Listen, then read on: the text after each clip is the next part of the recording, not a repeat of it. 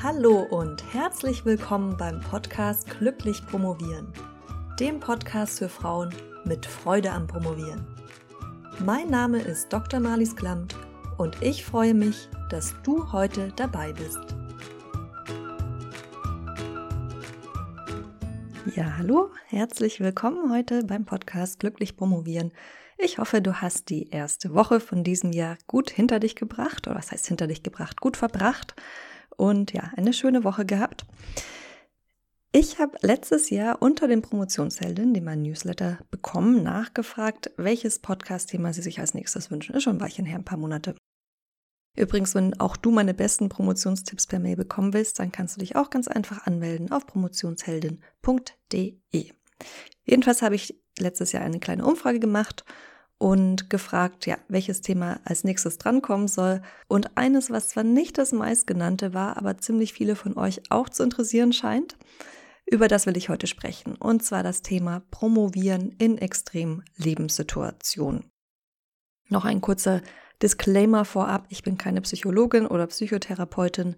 Deshalb werde ich euch meine Gedanken mitteilen mit dem Fokus darauf, was es für Möglichkeiten gibt, mit der Promotion umzugehen in diesen Situationen aber wenn du aktuell in so einer extremen Lebenssituation steckst, vielleicht auch schon länger, dann würde ich dir stark raten, dir wirklich auch psychologische Betreuung zu suchen.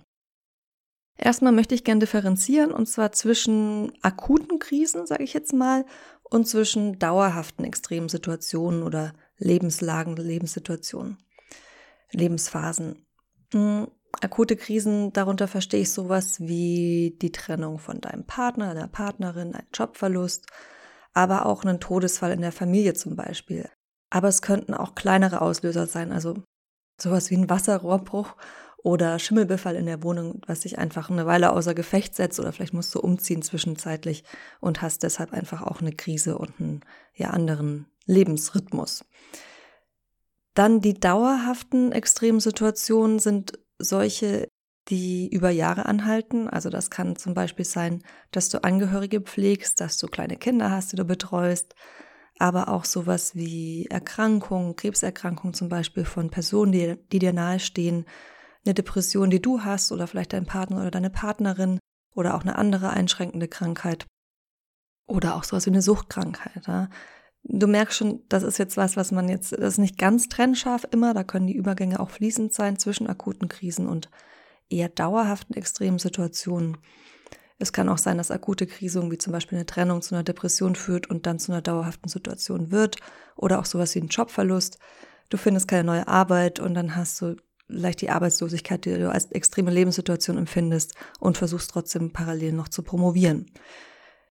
Also ganz viele verschiedene Situationen, über die ich da spreche. Deshalb sind meine Anregungen heute auch eher allgemein Beziehungsweise ist es so, dass nicht alles, was ich sage, auf jede Situation zutrifft. Aber ich versuche das dann immer so dazu zu sagen, dass du auch weißt, wie du das einzuordnen hast.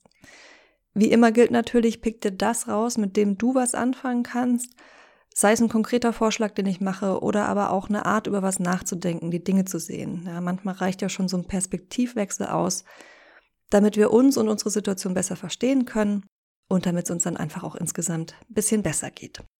Ähm, ich habe überlegt, welche Fragen du dir vielleicht selbst stellst, wenn du in so einer Situation bist. Und dann möchte ich dir meine Antwort darauf geben, was ich dir dazu mitgeben möchte. Je nachdem, wie extrem eine Situation ist, kann es sein, dass deine dringendste Frage vielleicht ist, ob du gerade überhaupt was für die Promotion machen sollst oder ob es vertretbar ist, sie einfach mal eine Weile liegen zu lassen. Darauf habe ich eine ganz klare Antwort. Ja, natürlich. Natürlich darfst du die Promotion auch mal ruhen lassen. Es gibt im Leben wichtigere Dinge als die Doktorarbeit und das sage ich als Promotionscoach. Vielleicht bist du manchmal auch psychisch oder körperlich gar nicht in der Lage, an der Dissertation zu arbeiten. Die meisten Tätigkeiten, die mit der Promotion verknüpft sind, sind ja auch geistig anspruchsvolle Tätigkeiten und ziemlich fordernd. Das heißt, du brauchst dafür einfach auch ein gewisses Level an Wachheit, an Energie. Diese erste Frage führt uns auch direkt zu Fragen Nummer zwei und Nummer drei, und zwar, wann steige ich wieder ein, wenn du eine Pause gemacht hast, und wie steige ich wieder ein? Also wir nehmen jetzt mal an, du hast eine ganze Weile ausgesetzt, das können Tage sein, Wochen, Monate. Mm, und gerade wenn es sich um eine dauerhafte Situation handelt, also eine Situation, die keinen Endpunkt hat oder wo es absehbar ist, dass sich in der nächsten Zeit nichts ändern wird daran, zum Beispiel, weil du ein Kind bekommen hast und das sind einfach viele, viele Jahre, die da vor dir liegen, in denen das Kind stark abhängig von dir sein wird. Und ja, dann, dann kommt die Frage auf, wie du wieder in einen Promotionsrhythmus kommen kannst und wieder aussehen kann. Da möchte ich dir zum ersten Mal raten, dich frei zu machen von dem Druck oder von dem Gedanken, dass dein Promotionsalltag wieder genauso aussehen muss wie vorher, vor dieser Situation. Also sagen wir mal, vor der Geburt, weil das ein ziemlich plakatives Beispiel ist. Auch hier ist es natürlich wieder ganz stark abhängig davon, von welcher Art von Krise oder Situation wir reden.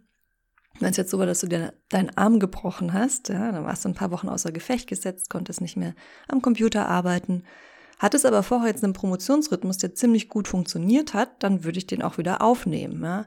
Anders sieht schon aus, wenn du beispielsweise einen Burnout hattest oder einen Bandscheibenvorfall, weil es da relativ wahrscheinlich ist, dass die Promotion auch eine Mitverursacherin der Situation war.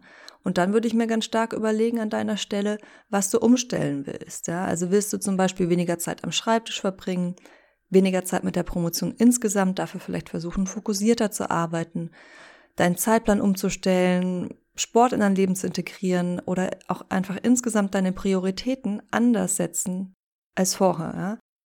Das sind Fragen, die ich mir da stellen würde. Hm, vielleicht nochmal, weil ich glaube, die Frage habe ich noch nicht gut genug beantwortet, wann, wann du wieder einsteigen solltest. Also ich würde vielleicht nach einem Zeitpunkt suchen, und das ist vielleicht nicht ganz klar, den zu erkennen, den musst du dann vielleicht auch einfach selbst bestimmen, aber so ein Zeitpunkt, in dem sich, wenn es sich jetzt um eine dauerhafte Situation handelt, wieder so ein bisschen, ich sag mal, Normalheit im Chaos eingestellt hat. Ja? Also du bist vielleicht mit einer neuen Situation konfrontiert oder du hattest schon eine, die, die irgendwie eskaliert ist oder die immer mehr Energie von dir gefordert hat, immer mehr Aufmerksamkeit.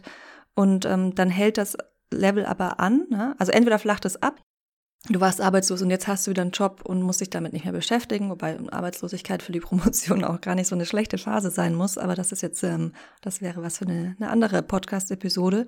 Ähm, oder was hatte ich vorher noch für ein Beispiel genannt? Ja, du, du hattest eine Trennung ja, von deinem Freund, von deiner Freundin und dann ähm, hast du dir irgendwann so weit verarbeitet, dass du wieder einigermaßen normal funktionierst und dann weitermachen willst, ja. Wenn das jetzt aber eine dauerhafte Situation ist, und jemand zum Beispiel, ähm, deine Eltern pflegebedürftig geworden sind, dann ist das erstmal eine Situation, die vielleicht überraschend kam, vielleicht auch sich schon angekündigt hat, aber sie ist jetzt da. Ähm, du wirst jetzt vielleicht anders gefordert sein, anders viel Zeit da einbringen müssen oder wollen, wie du das vorher getan hast. Aber irgendwann wird sich auch in dieser neuen Situation so eine Art Normal Normalheit, Normalität einstellen.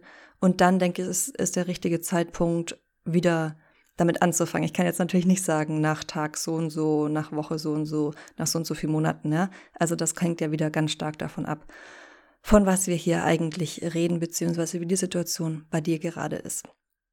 Okay, dann kommen wir zu der letzten Frage, nämlich, ob du an der Promotion, das ist jetzt im Prinzip die umgekehrte Frage, darf ich an der Promotion weiterarbeiten, wenn das und das passiert ist? Ja, setz da ein was auch immer du möchtest. Also so eine ethisch-moralische Frage.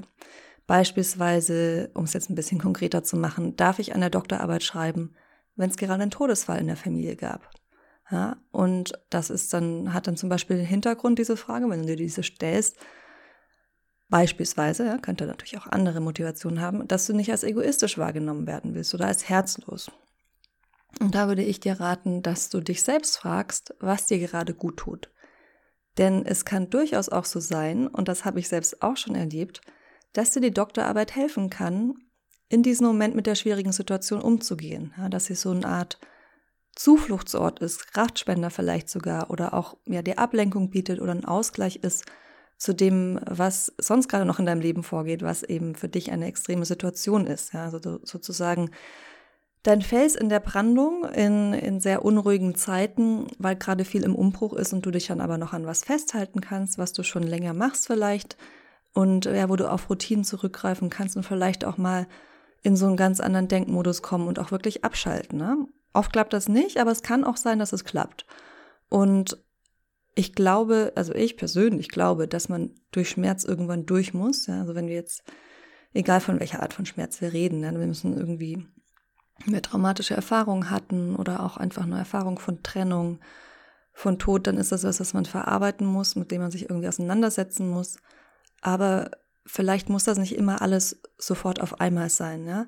Und wenn es dir dann einfach selbst für den Moment hilft, in der Dissertation weiterzuarbeiten, dann mach das auch ohne schlechtes Gewissen.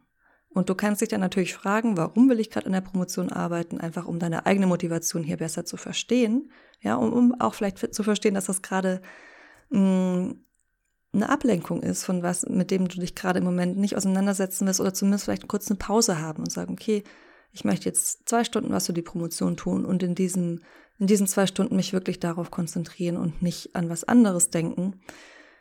Und ja, generell ist es auch so, wenn es um andere geht, äh, vielleicht kennst du diesen Spruch, fill your cup first. Also du kannst anderen ja auch nur dann helfen, sie unterstützen, wenn du auch selbst Kraft hast und Energie hast. Das heißt, auch da ist schlechtes Gewissen nicht unbedingt das, was dich weiterbringt. Nochmal als kleine Erinnerung, ich habe es am Anfang dieser Episode schon gesagt, ich bin keine Psychologin, ich bin keine Psychotherapeutin. Ich ähm, ja, würde dir wirklich raten, wenn du eine, eine extreme Situation hast, auch gerade eine, die dich sehr stark belastet, die, eine, die ja, dich sehr, sehr stark runterzieht und vielleicht auch schon über längere Phasen oder einfach fertig macht und du dich gerade so fühlst, dass du gar nicht mehr weißt, wo der, der Kopf steht, dann ja, such dir da wirklich auch psychologische Betreuung. Und was ich auch schon eingangs gesagt habe, ist, dass ich mich freuen würde, wenn du auch zu einer Promotionsheldin wirst und dich für mein Newsletter anmeldest. Ich schicke dir dann aktuell alle zwei Wochen eine Mail, in der ja, kündige ich dir an, was es in den neuesten Podcast-Episoden zu hören gibt. Aber ich plaudere auch noch ein bisschen mehr aus dem Nähkästchen, lasse dich so ein bisschen hinter die Kulissen blicken, weist dich aber auch auf wichtige Dinge hin, beispielsweise wenn eine VG-Wort-Deadline ansteht und, und, und. Und dazu kannst du dich einfach anmelden auf promotionsheldin.de. Das war es wieder von mir für heute. Wir hören uns dann wieder nächsten Mittwoch und zwar mit einem ganz spannenden Interview zu dem Thema als Promovendin lehren und Studierende betreuen. Bis dahin wünsche ich dir frohes Promovieren oder auch nicht, wenn du nämlich gerade in einer extremen Situation steckst und gerade einfach mal eine Pause brauchst. Deine Malis.